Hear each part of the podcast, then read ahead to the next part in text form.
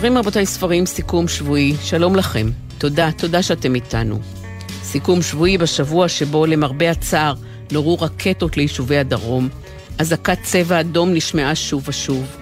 סיכום שבועי בשבוע שבו מבקר המדינה מתתיהו אנגלמן פרסם את הדוח השנתי שלו, וקשה מאוד לראות את הממצאים של המבקר ולא להזדעזע מול שורת הליקויים שהוא מצביע עליהם. למשל, מאות ילדים בפריפריה, ילדים אובדניים בחלקם, לא מתקבלים לאשפוז פסיכיאטרי, ממתינים יותר משנה.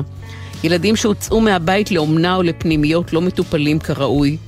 כשליש מהצעירים הערביים לאחרי תיכון הם חסרי מעש, כלומר לא עובדים ולא לומדים.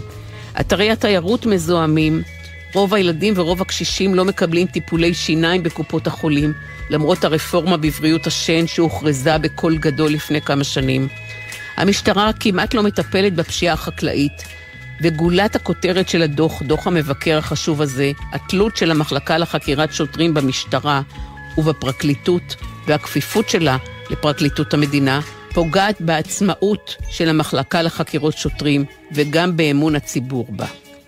סיכום שבועי בשבוע שבו בראה בת ה-25 ושני הבנים הקטנטנים שלה, אמיר ואדם, נרצחו בטייבה, כפי הנראה על ידי אבא שלהם, מוחמד. קשה להאמין.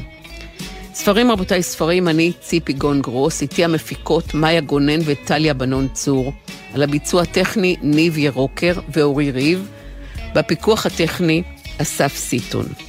נדבר היום עם תמרה אבנר על הרומן שלה דרוש נס, נשמע מהמתרגמת רות שפירא על הספר של צ'ק וסטה שתרגמה משוודית, השתיקות של ויק הוא הספר, נדבר עם פאני כהן הירשנברגר על הרומן הראשון שלה שמתפרסם עכשיו, הדרך מוואדי סאליב, ועם נחמיה דגן נשוחח על הספר האוטוביוגרפי שלו, לטוס נמוך, לראות רחוק.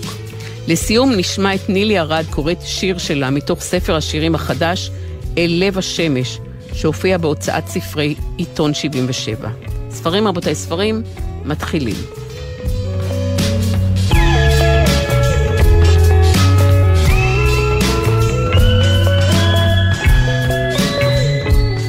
שכונת ואדי סאליב בחיפה הייתה במקור שכונה ערבית שהתושבים שלה נטשו אותה במלחמת השחרור.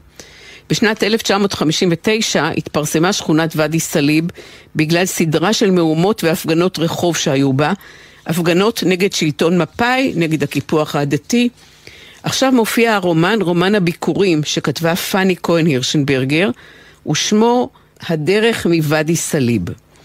המספרת ברומן היא אסתר, בת העשר, בת למשפחת עולים ממרוקו, שאימא שלה מנקה בתים של עשירים, שאחותה הבכורה יפה חולה מאוד, והיא מתבקשת לקחת חלק בטיפול בה. אסתר שמגלה אומץ ומעיזה להיכנס לבית של פניה, שלא יוצאת מפתח ביתה. פניה שאיבדה שם, שם בשואה, בעל ובן. אסתר שאחות בית הספר בודקת את הארונות בבית המרוקאי שלה, שהרופא שמגיע לבית הספר מגדיר אותה תאונת טיפוח. אסתר והיחסים שלה עם פרחיה, שאימא שלה מתה כשהיו בכיתה ב'. אסתר והתזמורת שהיא מנגנת בה. הנה קטע מתוך הספר. יפה לא רוצה לאכול כלום במסעדה של בית הספר. כואב לה הראש. גם לי קשה לאכול כי אני דואגת לה. בדרך הביתה יפה עוצרת הרבה פעמים. קשה לה ללכת, היא נושמת מהר, השפתיים שלה כחולות, היא לא יכולה לדבר. בירידה של רחוב ברזילי פתאום יפה נשכבת על הרצפה. אני זורקת את הילקוטים, מתיישבת על ידה ומרימה אותה על הברכיים שלי. משעינה את הראש שלה על הכתפיים. יפה לא יכולה לנשום. ביד אחת אני מחזיקה לה בגב, ובשנייה אני מוציאה מחברת מהתיק, מנפנפת לה שיהיה לה אוויר. די, יפה, תפתחי עיניים, את מבהילה אותי. אני צורחת ופורצת בבכי. הרבה אנשים מתקרבים אלינו ועומדים סביבנו. זוזו הצידה, תנו לילדה אוויר. אתם לא רואים שהיא בקושי נושמת? כועס גבר צעיר. חלק מהאנשים זזים, ואחרי דקה שוב מתקרבים אלינו. זה סוף הציטוט, ויפה היא כמובן האחות, החולה של אסתר. הדרך מוואדי סאליב נקרא הרומן. שלום דוקטור פאני כהן הירשלברגר. שלום לך ציפי. באיזו מידה הרומן הזה הוא רומן אוטוביוגרפי? יש את העובדות הידועות, אבל ברובו הוא מומצא. המחלה של אחותי יפה, היא הייתה קיימת, והיא הייתה מאוד דומיננטית אצלנו בבית. המסירות של אימי, שמסירות אין קץ שקשה לתפוס אותה, וההתמסרות והרצון שהיא תחיה ולטפל בה בכל מחיר ולדאוג לה הייתה קיימת, אבל הרבה סצנות או התרחשויות פרי הדמיון. למשל? כן, למשל, הקטע שהקראת. היא התעלפה המון פעמים בבית והיינו צריכים uh, להזיק אמבולנס ובתקופות שלא היה לנו טלפון אז היינו צריכים לרוץ uh, לחפש טלפון בשכונה ולקרוא לאמבולנס שייקח אותה אבל ההתרחשות הזאת היא דמיונית לחלוטין. רציתי להראות את המצוקה גם שלי, את החוסר אונים שאחות מתמוטטת באמצע הרחוב, ההורים באו רק בערב מהעבודה והיא לבד. קופת חולים ברזילי, אכן המרפאה שלנו, והתפקיד שלי מגיל מאוד צעיר, מתי שעברנו להביא לה תרופות, או לקחת אותה לבדיקות דם, כי הוריי לא יכלו להרשות לעצמם אה, להפסיד ימי עבודה. והסיטואציה הזאת היא מדומיינת כולה. פאני, את היית בת עשר כשפרצו המהומות בוואדי סאליב. מה את זוכרת מהן? אני זוכרת את המהומות האלה במציאות. אבא ואימא שלנו אבי נעל לנו את החלונות ולא נתן לנו להסתכל החוצה, אבל במראות שראינו אותו בוקר שההפגנה התחילה היו מראות מאוד מאוד קשים. אה, שוטרים מרקים ונוער וצעירים אה, אה, מתקרבים לניידת המשטרה ועם מקלות, אלימות נוראה שבאמת קשה היה לשאת אותה. והורינו במציאות מנעו את זה מאיתנו והיינו בבית. המהלך ערך קניות, היינו כמעט שבוע וחצי בבית, לא זזנו. אבל בספר אני כן יצאתי החוצה ודמיינתי מה היה, וכאבתי את הכאב של ההפגנה הזאת, והיה קשה לשאת את זה. הלכלוך שהיה אחר כך, ההרס של המועדון. המועדון הזה באמת נבנה, והיינו בו כמה ימים. היה מקסים שם להיות, ופתאום הוא הרוס. ואז אני נשבעת ושאני לא אהיה כמוהם, מכאב. ואת מתארת, כשאנחנו מדברים כאן על ההשוואה בין הדמיון לבין המציאות, אסתר שהיא המספרת ברומן מנגנת בתזמורת הנוער. גם את ניגנת כן. בתזמורת וכמעט נאלצת לוותר על קונצרט בגלל המחלה של אחותך. נכון. במציאות אני כן הלכתי לנגן, אבל uh, בבדיון היא לא הלכה לנגן. זה להעמיק את הקונפליקט שהיה כמעט יומיומי. אני יפה, אני מאוד אהבתי את אחותי, אני לא מצטערת שנייה שכל כך תמכתי בה, גדלנו על זה, היא הייתה מדהימה, אישיות ממש. לא בכיינה, לא כעסה, לא הייתה מרירה, חיוך על פניה, וכל מה שעשיתי עשיתי באהבה. ובספר רציתי להעמיק את הקונפליקט שבו הילדה עמדה, ומה היא בחרה בסוף. מה היה הטריגר כן. שלך, פאני כהן הירשנברגר, הטריגר לכתיבה של הרומן הזה? אני חושבת שיש שני דברים עיקריים.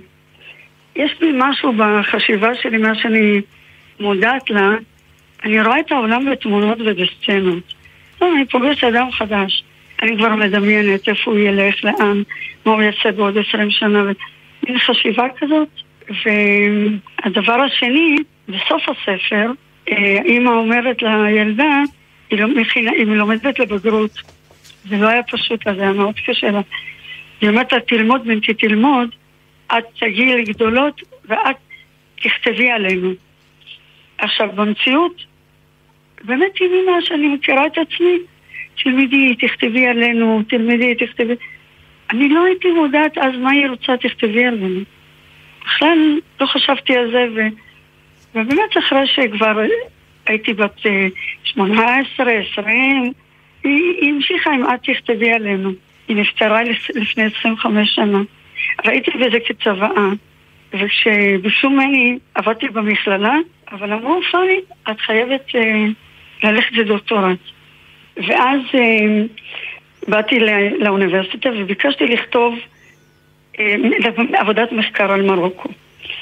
סיירתי שנה, אולי חינוך במרוקו, ו... ופגשתי חברה באקרא, והיא אמרה לי, תראי, אני כתבתי על שירת הנשים של יהדות ג'רבה, ותדעי לך, אני מרותקת, אני לא רוצה אפילו לגמור את המחקר. אמרתי, וואו, אחלה נושא, מתאים לי.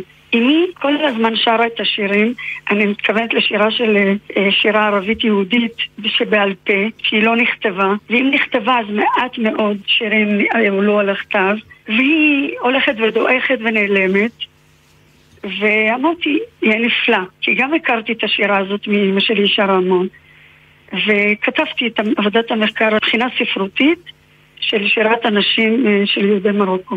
הן אה, נשות החברה, נשים מכובדות, באו מוקדם מאוד בבוקר לבית הכלה הצעירה והתחילו לשיר לה שירים נוגים.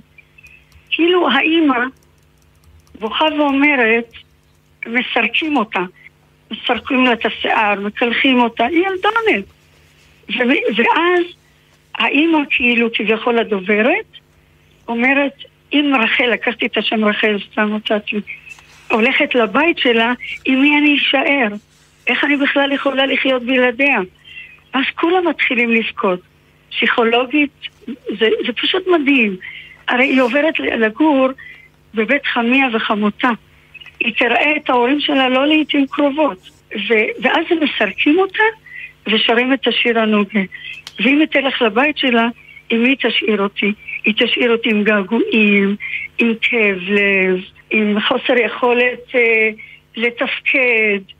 וכולם בכו יחד עם השיר הזה.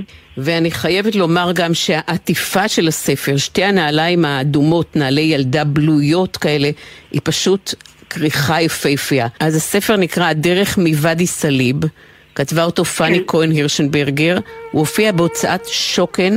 תודה רבה לך. תודה.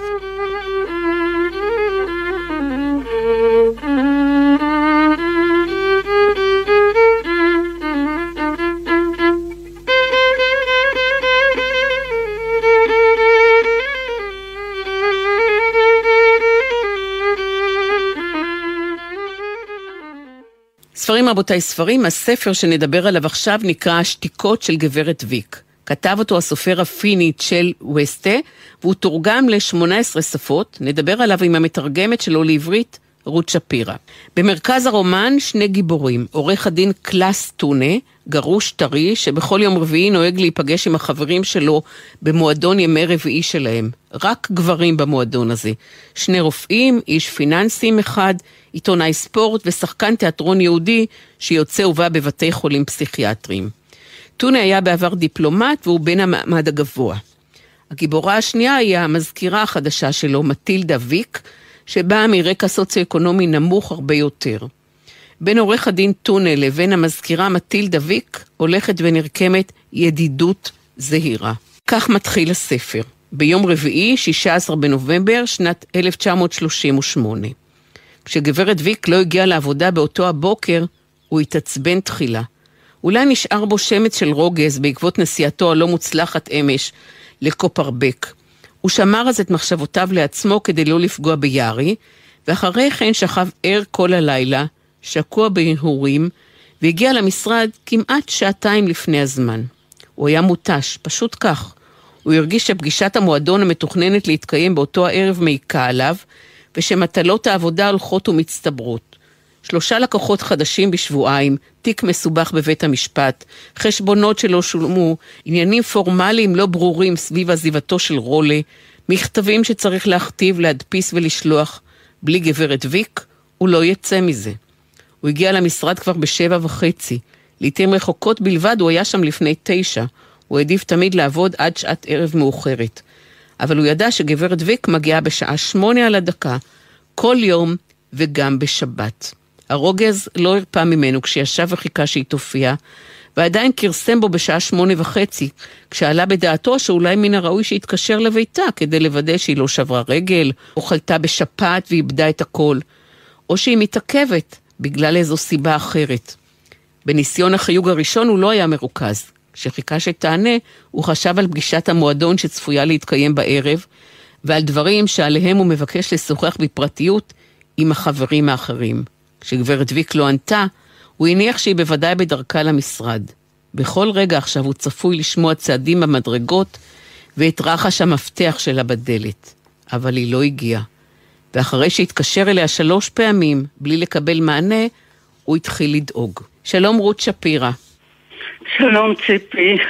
את מוכנה, רות, להאיר את עינינו לגבי הרקע ההיסטורי והמציאות החברתית שעומדים מאחורי הרומן הזה? כן, בהחלט. אה, ההתרחשות, כאן ועכשיו של הספר, הוא שנת 38. 1938, אה, רוחות המלחמה כבר אה, עומדות באוויר, פינלנד נכבשת ב-39 על ידי רוסיה לכמה חודשים, אבל המלחמה היותר גדולה תגיע ב-41. הנפשות הפועלות מתחלקות בין דוברי השוודית בפינלנד, שזאת קבוצה שהולכת ומצטמקת עם השנים, אבל פעם היא הייתה הרוב, האליטה, האינטלקטואלים, הכמורה, אנשי המדע, האומנים, לבין אה, המעמדות הנמוכים יותר, שחלק מהם, לא כולם, אבל חלק גדול מהם הם דוברי סינית כשפה ראשונה. עכשיו, החלוקה הזאת אה, בשנת 38' באה לידי ביטוי גם בהשפעות מבחוץ. הדוברי שוודית בהכללה הם יותר נוטים לגרמניה. אה, שוודיה בגרמניה מאז ומתמיד הייתה ביניהם הזדהות גדולה ומתחילות שאלות מה באמת הולך פה בכל מדיניות ההתפשטות של היטלר באירופה. מצד שני, ברית המועצות, קומוניזם וכל מה שזה מייצג, כאשר אה, בין האליטה של הדוברי שוודית יש גם אנשים מאוד ליברליים, הם מזדהים עם הערכ... חלק מהערכים הקומוניסטיים, יחד עם זאת הם לא, לא סובלים את הרוסים. והם באיזשהו מקום מזדהים עם הגרמנים. הסופר או הסיפור אה, מתייחס לאירועים שקרו עשרים שנה לפני כן, ב-1918. ופה אני צריכה קצת להקדים. פינלנד הייתה במשך 700 שנה תחת שלטון שוודי, עד תחילת המאה ה-19, 1809. אז השוודים במלחמות הנפוליאוניות הפסידו לרוסיה ומסרו את פינלנד, שהייתה בעצם מזרח שוודיה, אה, לידי הרוסים. וככה עד 1917 הם חיו באוטונומיה יחסית, אה, הם לא היו חלק מברית המועצות, הם לא הפכו לרפובליקה, הם היו דוכסות גדולה, וב... 1917, גם עם סוף מלחמת העולם הראשונה, הפינים הכריזו על עצמאות. זמן מאוד קצר, עניין של שבועות, פרצה מלחמת אזרחים בפינלנד, שהייתה מזעזעת לכל הדעות. קרוב ל-40 אלף אנשים נהרגו. דוברי שוודית, תומכי גרמניה וכן הלאה, אה, ידם הייתה עליונה, הם קראו לעצמם לבנים. והאויב היו האדומים, והאדומים בהם גברת ויק שלנו אמ, נכלאו ב... הרבה מהם נכלאו במחנות אה, ריכוז. רוצו להורג, הורעבו, אמ, עברו התעללויות, היא עברה התעללות מינית. אחיה, שמסופר עליו בספר, הוא אחיה הצעיר, כנראה שגם הוא נוצל מינית, הוא אמנם לא היה במחנה, הוא היה במין נער פלא בתזמורת צבאית, אבל uh, בין השורות אפשר להבין שקרה לו שם משהו בקסאוטין של, של התזמורת. איך נקרא הספר במקור השוודי? הוא נקרא תעתוע 38. ו... להוצאת אחוזת בית אה, היו התלבטויות לגבי, ה... לגבי הכותרת ומכל מיני סיבות הוחלט אה, לקרוא לספר אה, השתיקות של גברת ויט. עכשיו באנגלית הוא נקרא The Wednesday Club. מועדון יום רביעי. כן, של, ה... של הגברים האלה. איך הספר התקבל בפינלנד? הוא התקבל אה, בחיבוק גדול. תראי, הוא נחשב, של וסטה, נחשב למין הסופר המאהב הגדול של העיר הלסינקי. והלסינקי גם פה היא, היא כמו דמות בסיפור. הנוכחות של העיר, הריחות של העיר, הפריחה, השלג, הים, המפרצים, כאילו... אבל כמעט ברוב הרומנים שלו הוא כותב על הלסינקי. הלסינקי גיבורה בספרים. אז זה ברור שגם גם הדוברי פינית הוא פיני בסופו של דבר. הוא, הוא לא שוודי. זה, זה קצת אחרת מלהיות פיני עם שפת אם פינית שמדבר שוודית, ולא כמו להיות פיני שיש לו שוודית כשפת אם. וזה מביא אותי לשאלה האחרונה שלי, רות. דיברנו כבר הרבה פעמים, את ואני, ואני יודעת שאת ילידת נכון. פינלנד, ושוודית היא שפת האם שלך. מוכנה כן. לשתף אותנו בהתלבטויות שהיו לך במהלך עבודת התרגום? אה, בספר הזה לא היו לי הרבה התלבטויות, היו לי התלבטויות לגבי אה, אה, דברים שמישהו מבחוץ לא יכול להבין אותם, למשל הדמויות או המופעים של, של דמויות עם שם משפחה פיני. כי קורא ישראלי וגם הרבה קוראים בעולם לא מבדילים, כאילו זה שם פיני, אבל בספר הזה כל הנותני שירותים, או רובם, אם זה הסוכנת בית של טונה, אם זה המניקוריסטית, אם זה חלק מהחברים והחברות של מטילדה בריק, הם, הם, הם עם שמות פרטיים ושמות משפחה פיניים. שקשה מאוד, זה דבר שאי אפשר להעביר אותו.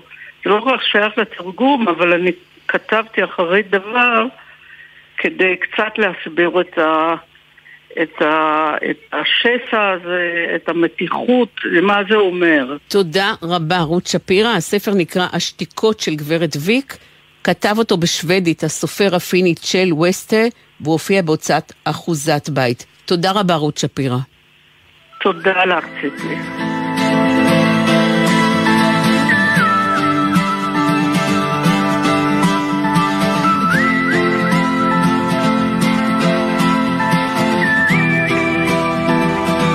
13 סיפורים בספר החדש דרוש נס. באחד מהם המספר הוא נער ערבי שכבר שמונה חודשים עובר יום יום במחסום, מאז שהיה בן 15. אבנר מחכה לו בצד השני של המחסום עם הטנדר שלו ולוקח אותו לעבוד בבניין. לפעמים אבנר לוקח אותו לבית המפונפן שלו באלפי מנשה, וכשזהבית אשתו יוצאת מהבית, הוא נכנס עם הנער הערבי למקלחת ומבצע בו מעשים מיניים. מאה שקל הוא משאיר לו אבנר, תמורת התענוג המפוקפק הזה שלו. בסיפור אחר, אישה שנוחתת במנהטן אחרי שהחליטה להיפרד מבן הזוג שלה. היא קונה בייגל בסנטרל פארק, קונה נקניקייה בדרום מנהטן באזור הגראונד זירו, מתרגשת מריח האפטר שייב שנודף מגבר שעומד לידה במרכול, שוכבת במלון עם גבר זר.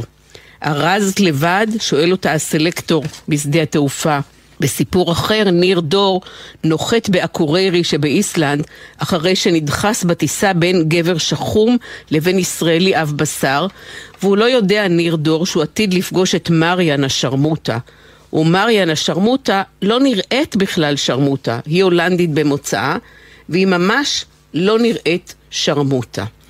דרוש נס הוא הרומן בסיפורים שמופיע עכשיו בהוצאת שתיים, כתבה אותו תמרה אבנר. שלום תמרה. שלום ציפי. למה דרוש נס, או למי דרוש נס? נס אה, דרוש לכל אחד ואחד מהגיבורים שלי. אה, כל אחד פגום בדרכו שלו, אם זה בחור צעיר שנמצא על הספקטרום האוטיסטי ולא יודע לתקשר בצורה נורמטיבית, שהוא מקובלת עלינו עם הזולת, אלא בדרך מאוד אה, בוטה, שנראית לנו אגרסיבית. נס דרוש לבחורה צעירה שסובלת מחרדה חברתית, ואיש לא רואה את הפגם הזה, אבל הניסיונות שלה להשתלב ולהרגיש שייכת אה, קשים, קשים עליה מאוד. נס דרוש לאנשים שנולדו במשפחה לא נכונה, אה, אנשים, למשל, בסיפור השלושה עשר, שיש לנו סיפור של העברה בין-דורית של יחסים קשים בין אחים. אה, נס דרוש גם לנער הפלסטיני הזה שדיברת עליו, שהוא לא מבושל לגמרי, הוא לא אפוי לגמרי.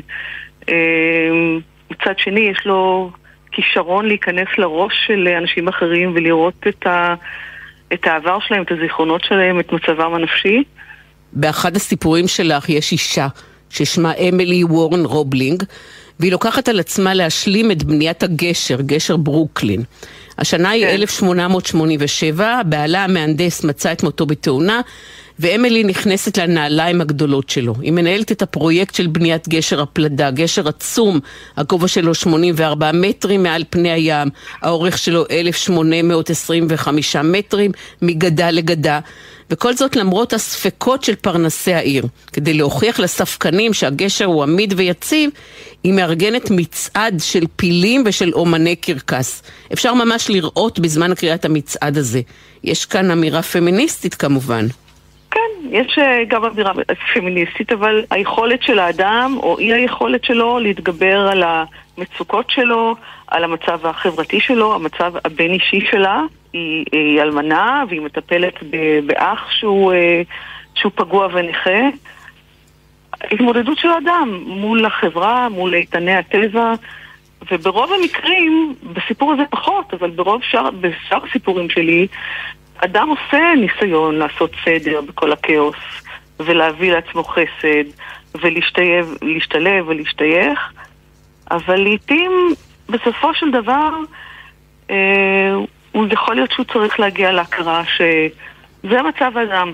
האדם חסר, האדם פגום, האדם חלש, ואני חושבת שיש איזו גישה דטרמיניסטית שלי, שלפעמים אומרת, יש מקום שאדם צריך להגיד, אוקיי, אני לא נזר הבריאה, אה, אני צריך לכרוע ברך ולהגיד, הגעתי עד הגבול, על קצה הגבול שלי, ופה אני קורע ברך ואני אומר, אה, דרוש לי נס, תעזרו לי. ויש לי תחושת בטן, תמר אבנר, שמאחורי הסיפור שפותח את הספר, זה שנקרא קשב, ובמרכזו אופיר, ילד עם התפרצויות זעם וקשיי קשב, דוברים בסיפור הזה לסירוגין אופיר, אימא שלו, אבא שלו ואחותו המתוקה מאיה.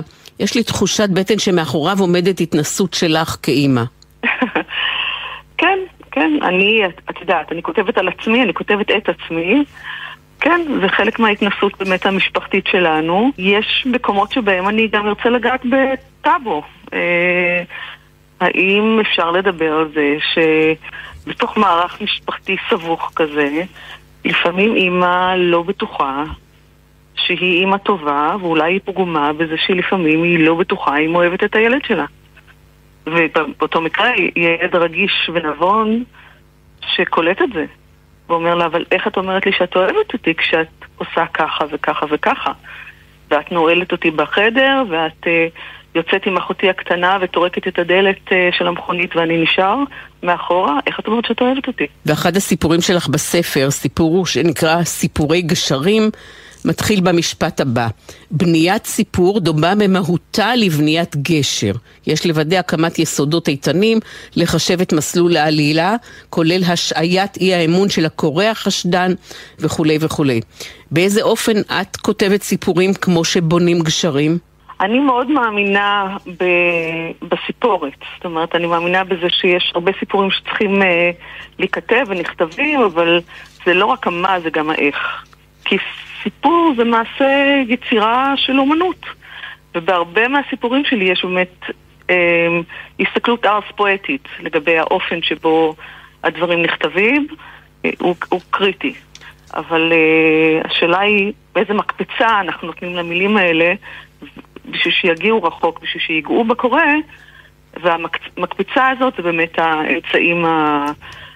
של המבנה, של, ה... של היסודות, של הגשרים, של. האמצעים הספרותיים שאנחנו משתמשים בהם. אה, ואת שירתת בעבר, את שירתת בעבר בפרקליטות הצבאית, ההשכלה שלך היא לא בתחום הספרות, היא בתחום המשפטים. עד כמה העבר המקצועי שלך אה, מתכתב עם הדמויות שאת כותבת עליהן?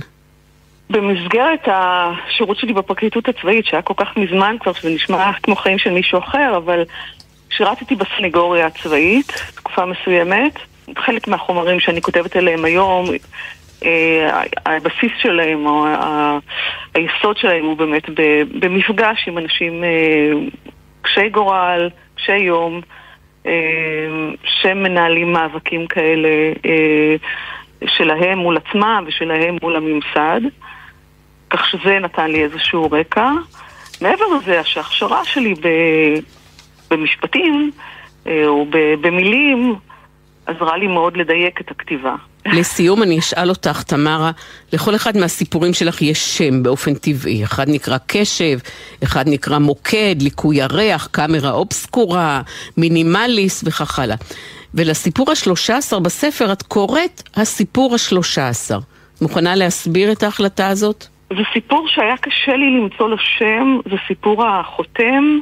ולמעשה כל הקובץ נקרא מלכתחילה הסיפור השלושה עשר, אני חושבת שהוא הסיפור שחותם את הקובץ, אבל הוא החזק ביותר בעיניי.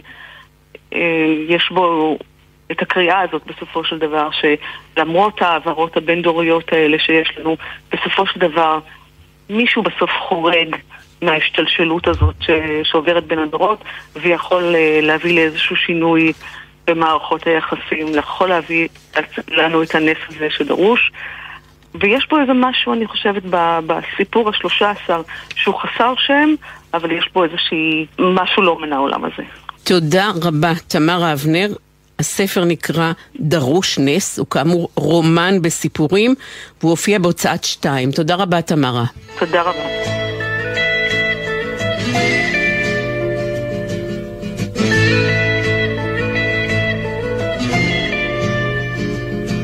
תת-אלוף נחמיה דגן היה טייס מסוקים, היה קצין בכיר בחיל האוויר, היה קצין חינוך ראשי, קיבל את אות המופת, ועכשיו הוא מפרסם את הספר לטוס נמוך, לראות רחוק.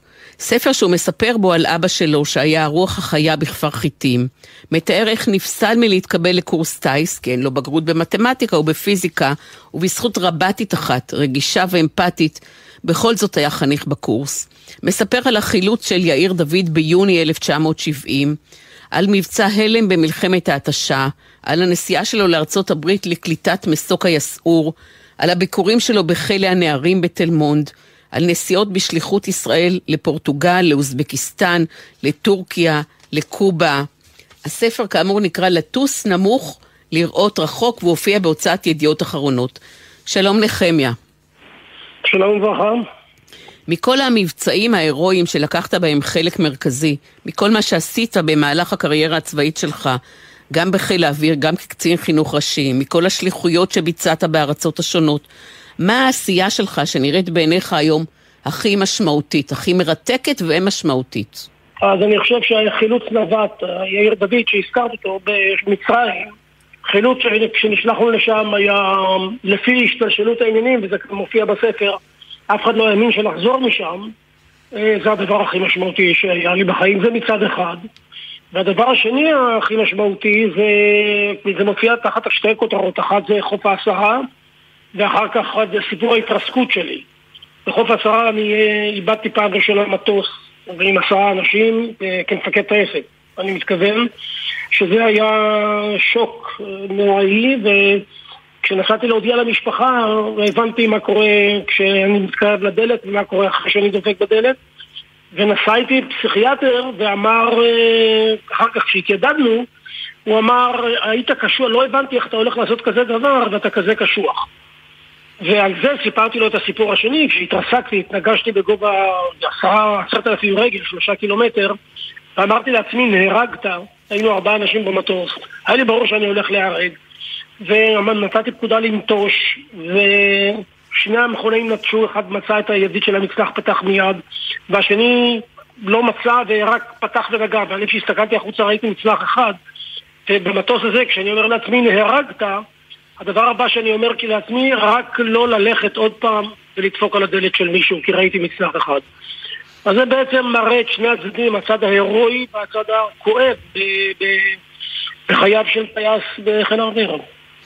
וכשאנחנו מדברים על חילוץ של יאיר דוד ביוני 1970, דבר דרמטי, מסוכן ביותר, אתה יכול לשתף אותנו בקבלת ההחלטות שנדרשת אליה? אני הייתי צריך להחליט לדבר אחד, מי יוצא לשם, מכיוון שכשהסתכלתי על המפה היה לי ברור שזה רק כיוון אחד. וההחלטה שלקחתי כמובן זה שאני לא יכול לשלוח לדבר הזה אף אחד, אני אקח את הטיסה הזאת.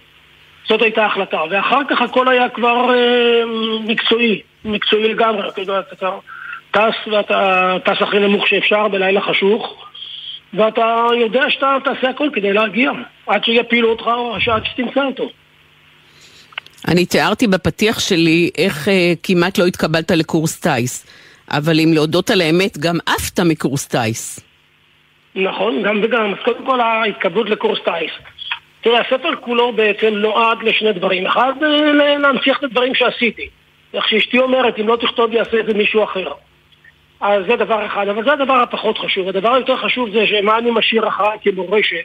והמורשת שלי, אה, כמו שאמרתי לך קודם בשיחתנו, זה הראייה שלי את האחריות שלנו, המפקדים בצה"ל, על דמותה של החברה הישראלית, מכיוון שבאים אלינו ילדים בעצם ועוזבים אותנו מהחברה הישראלית, באה בגיל הילדות, 18 זה ילדים, ועוזבים אותנו אנשים מבוגרים.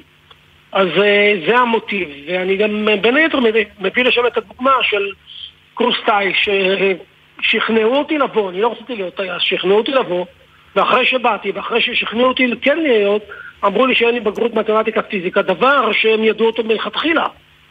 אז אני שואל, מה הזלזול הזה? מה, איפה אתם? למה? מאוד כאב לי הזלזול ומאוד פגע בי ואחד, יש גם בספר סיפור שאומר מה, מה, מה אמרתי על הזלזול הזה. אבל הדבר השני שלמדתי, וזה גם כן, אני, זה מוטיב בספר, ששואלים, שהמפקד שואל את החייל מה קורה לך, שהוא שואל כשהוא מתכוון לדעת באמת מה קורה והוא מתכוון לעזור. ואני מביא שם כמה דוגמאות של מה קורה לך כזה, שהביא אותי לאן שאני היום, והראשונה זה הבחורה הזאת. אחרי שאמרו לי שאני לא, שאני לא מתקבל לקורס טיס, עמדתי שם עם פרצוף נפול, אליי ושאלה אותי מה קרה לך. אמרת, תראה מה שהם עשו לי, הם שכנעו אותי לבוא לכאן. הם אה, ידעו שאין לי בגרות, ועכשיו פוסלים אותי על דבר שהם בכלל... ואני אומר דרך אגב, כשהם ידברו עם קצינים מאז, אז הם יגידו זה אחוז, זה, אה, זה, זה קורה פעם באלף. לא, זה לא קורה פעם באלף, אני זה אחד במאה אחוז. והיא הבינה את העניין הזה, והיא אמרה לי חכה רגע, הלכה, חזרה, היא אמרה לי אתה בקורס טיס. זאת אומרת, גם היכולת של בצבא, של, של כל מפקד, ואפילו תהיה דרגתו רבת, לקבוע את עתידו של, של uh, מישהו שנמצא תחת שליטתו, כפוף אליו, או הוא יכול להשפיע על מה שהוא עושה בצבא. הצבא זאת מערכת מאוד מאוד ייחודית בעניין הזה, לא כמו שום מערכת אזרחית. ומה מתוך הדברים שעשית בראייה לאחור, נחמיה דגן, היית עושה אחרת? נניח, נקרא לזה, אילו טעויות עשית במהלך הדרך היום כשאתה מסתכל לאחור? אז תראה, אני נותן, הטעויות, קודם כל בספר מופיע שהטעויות במה שניסיתי לתקן ומה למדתי, ואחת הטעויות למשל, זה שיום אחד כשהייתי מפקד בסיס, נעלם, נעלמו שתי מכוניות ענק מה, מהבסיס. והיו שומרים מיחידת מחשבים שבשער, ואני שאלתי אותם אם ראו שהרכב יוצא, והם אמרו לי לא, ואז אמרתי להם, אתם תהיו מרותקים כאן עד ש... לא תגידו לי, ובסוף הכרחתי אותם והם אמרו. ושאלתי אותם למה לא השתמשתם בנשק, אתם בסופו של דבר חיילים. והם הסתכלו עליי, ובא אליי אחרי זה מפקד היחידה שלהם. ואמר, תראה לכם, אתה עושה טעות. כשאתה מדבר איתם, עם אנשי יחידת המחשבים על נשק, הם לא יודעים על מה אתה מדבר. אתה טס על הליקופטרים טילים, ואתה ירית ויש לך עורב. הם לא יודעים, ואתה לא יכול להתייחס אליהם. ואז הבנתי שכאשר אני מראיין חיילת או חייל, אני לא יכול לדבר איתם, וזו הייתה הטעות שעשיתי עד שהבנתי את זה מנקודת המבט שלי, להגיד, נניח אני אידיאליסט ואני נמצא בצבא כאידיאליסט, ואני מדבר עם חיילת בהנחה שהיא אידיאליסטית, הוא אידיאליסט, והם באו כי אבא רצה, וזה קרה לי, שאבא רצה שהילד ישרת והילד לא רצה לשרת. בסוף אני צריך להגיד לאבא, אבא תשמע, אתה אבא, אני המפקד שלו, אני אומר לך, הוא לא ישרת. זה למדתי שם, את העניין הזה של אל תשים את, שים את עצמך בגיל של זה שעומד מולך. ומתוך הדברים שעשית בשנים האחרונות שלך בצבא, כשהיית קצין חינוך ראשי, על מה אתה הכי גאה? תרבות יום א' ומסלול מוזיקאים מצטיינים בצה"ל. תרבות יום א' זה מושג שמוכר לכולם.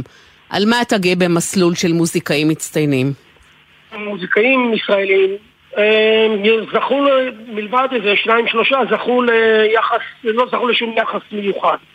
עכשיו מי שעוזב את המוזיקה לשלוש שנים בגלל כתוצאה מהשירות הצבאי, הוא בעצם מאבד את הכל. זה לא כמו שאתה דוחה משהו. שלוש שנים אתה לא מנגן, אתה מאבד את הכל. ואני הקמתי את המסלול הזה שהוא כמו ספורטאי מצטיין, אבל מוזיקאי מצטיין.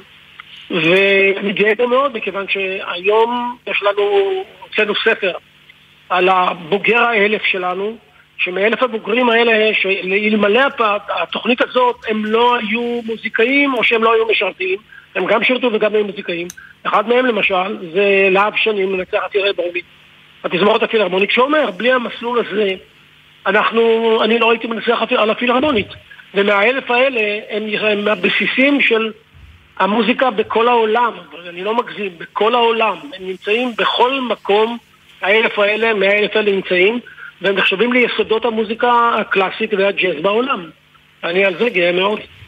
ועל הכריכה של הספר כתוב שכיום אתה עוסק בהנגשת המוזיקה לחיילי צה"ל בבסיסים השונים. נכון. מה זה אומר? זה אומר שאני אומר למוזיקאים האלה, תשמעו, אנחנו משקיעים בכם, אתם, ת, אתם תגמלו לצה"ל על ההשקעה בכם בזה שתפתחו צוהר למוזיקה קלאסית ולג'אז לחיילים.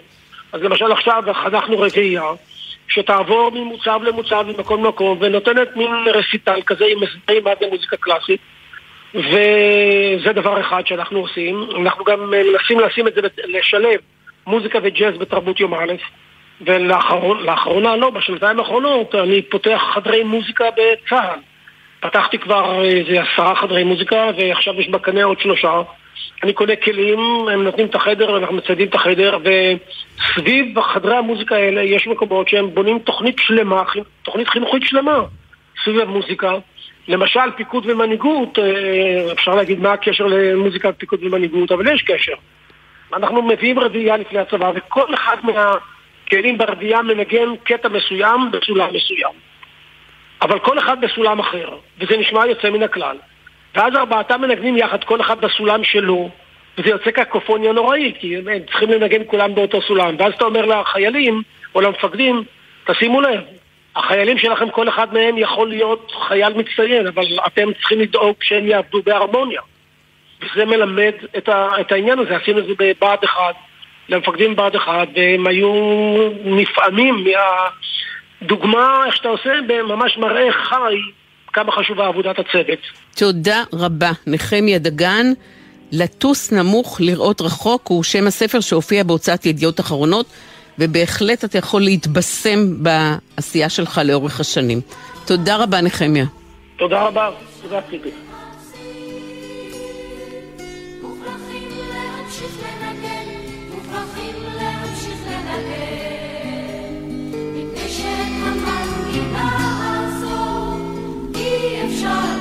שניים ממבנה חרדל, הלך. ארבע ממבנה אגוז, הלך. כמו נבל גדול בעל אלף מיתרים, שמנגן ומנגן ומנגן, ופעם ופעם פוקע מיתר. וממשיכים לנגן על מיתר אחד פחות, ועוד מיתר אחד פחות, ומיתרים פקעו ולא חזרו. חלקם חזרו וימשיכו לנגן, מפני שאת המנגינה הזו אי אפשר להפסיק, מוכרחים להמשיך לנגן.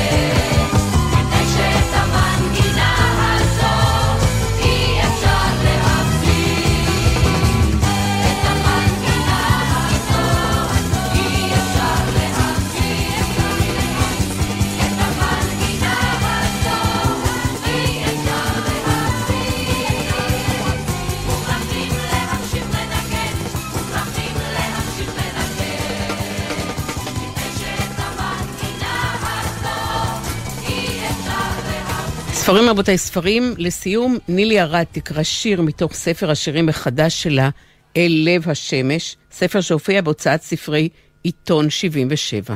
מה נשתנה? ושוב בוקעת מן החלונות השמחה, חצופה, משתלחת. בפאתי האופק צל של ספק מרחף על ארץ חבולה. ושירת ילד קטן גוהרת על פני המסובין, המחרים מחזיקים אחריו. מה נשתנה? את השיר הזה כתבתי במרץ 2021. אלה היו ימי קורונה כשישבנו סגורים בבתים ושאלנו מה נפל עלינו. חלפו שנתיים, חוזרת השאלה במלוא חומרתה, מה נפל עלינו? אבל הפעם אנחנו חופשיים לקום ולעשות מעשה. השינוי בידינו בהגנה על אותם ערכים שביסוד קיומנו במדינה שלנו. ואלה לא מילים גדולות, זוהי הוויית החיים של כל אחת ואחד מאיתנו. נעשה ונצליח. נילי ארד קראה שיר שכתבה אל לב השמש, הוא הספר שמתוכו קראה.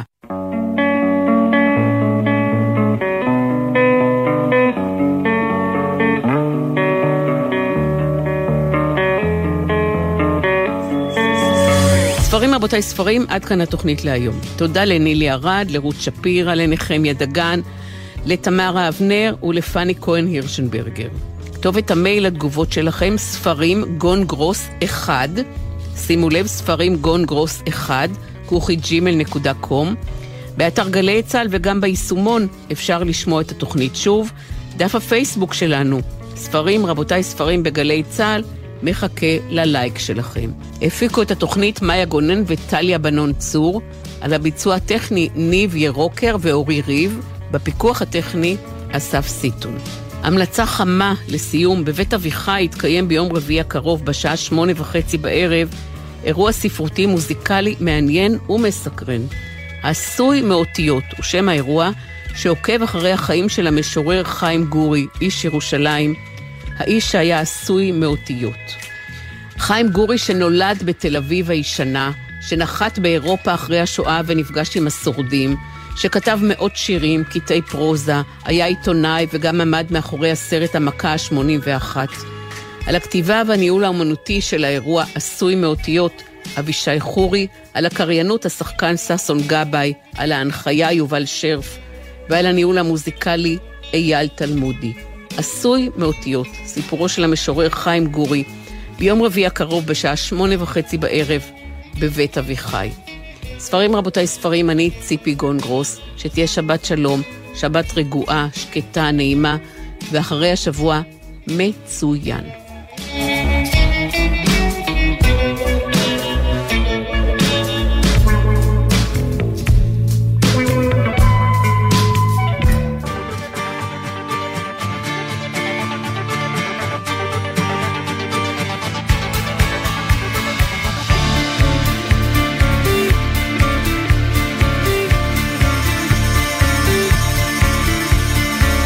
בנוף הבתים הישנים אשר היו צילי בימי ילדות חלפו הרבה שנים. חלפו הרבה שנים. נוף הבתים כבר מתפורר וקירותיו נעלמים. חלפו הרבה שנים. חלפו הרבה שנים בגן העדן של ילדות אשר היה בורח. הייתי חלק מהנוף היום אני אורח. בגן העדן של ילדות אשר היה בורח. הייתי חלק מהנוף אני אורח.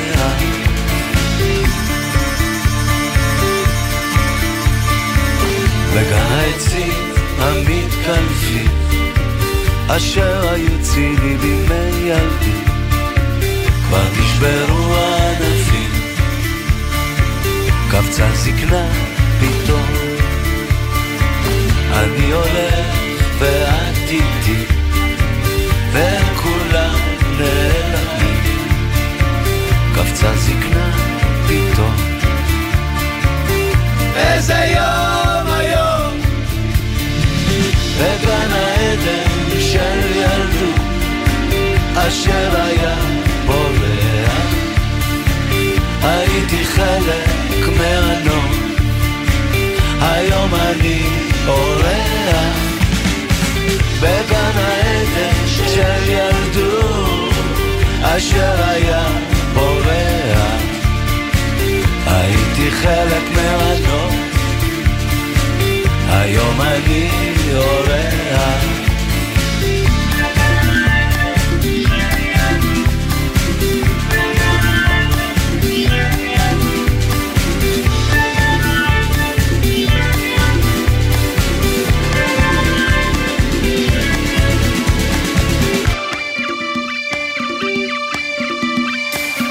בגן אשר היה בורח. הייתי חלק מהנוף. היום אני אורח. בגן העדן של ילדות אשר היה בורח. הייתי חלק מהנוף. היום אני אורח. בגן העדן של ילדות אשר היה בורח הייתי חלק מהנוף היום אני אורח. בגן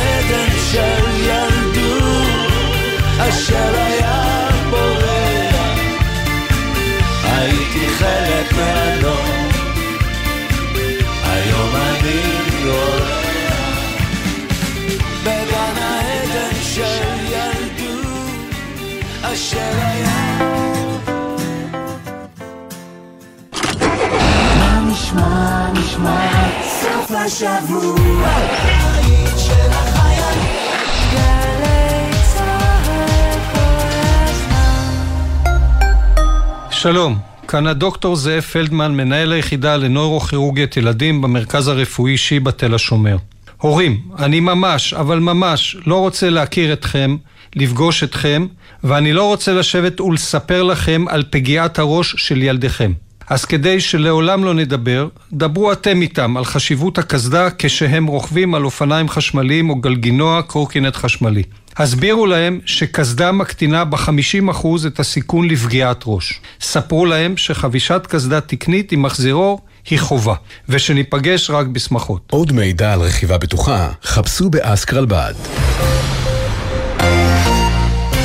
כל שבת ב-10 בבוקר, יורם סוויסה לוקח אתכם למסע מוסיקלי. והשבוע, מסע עם עופר מאירי. תן לי סיפור פיקנטי על העבודה עם עפרה חזה. היה לה פלפלים חריפים, שהייתה מגדלת בגינה שאבא שלה או סבא שלה הביאו מתימן, וכל ארוחה הייתה מוציאה פלפל אחד, באמת פלפלים בחריפות קיצונית. מסע עם יורם סוויסה. מחר ב-10 בבוקר, ובכל זמן שתרצו, באתר וביישומון גלי צה"ל. אתם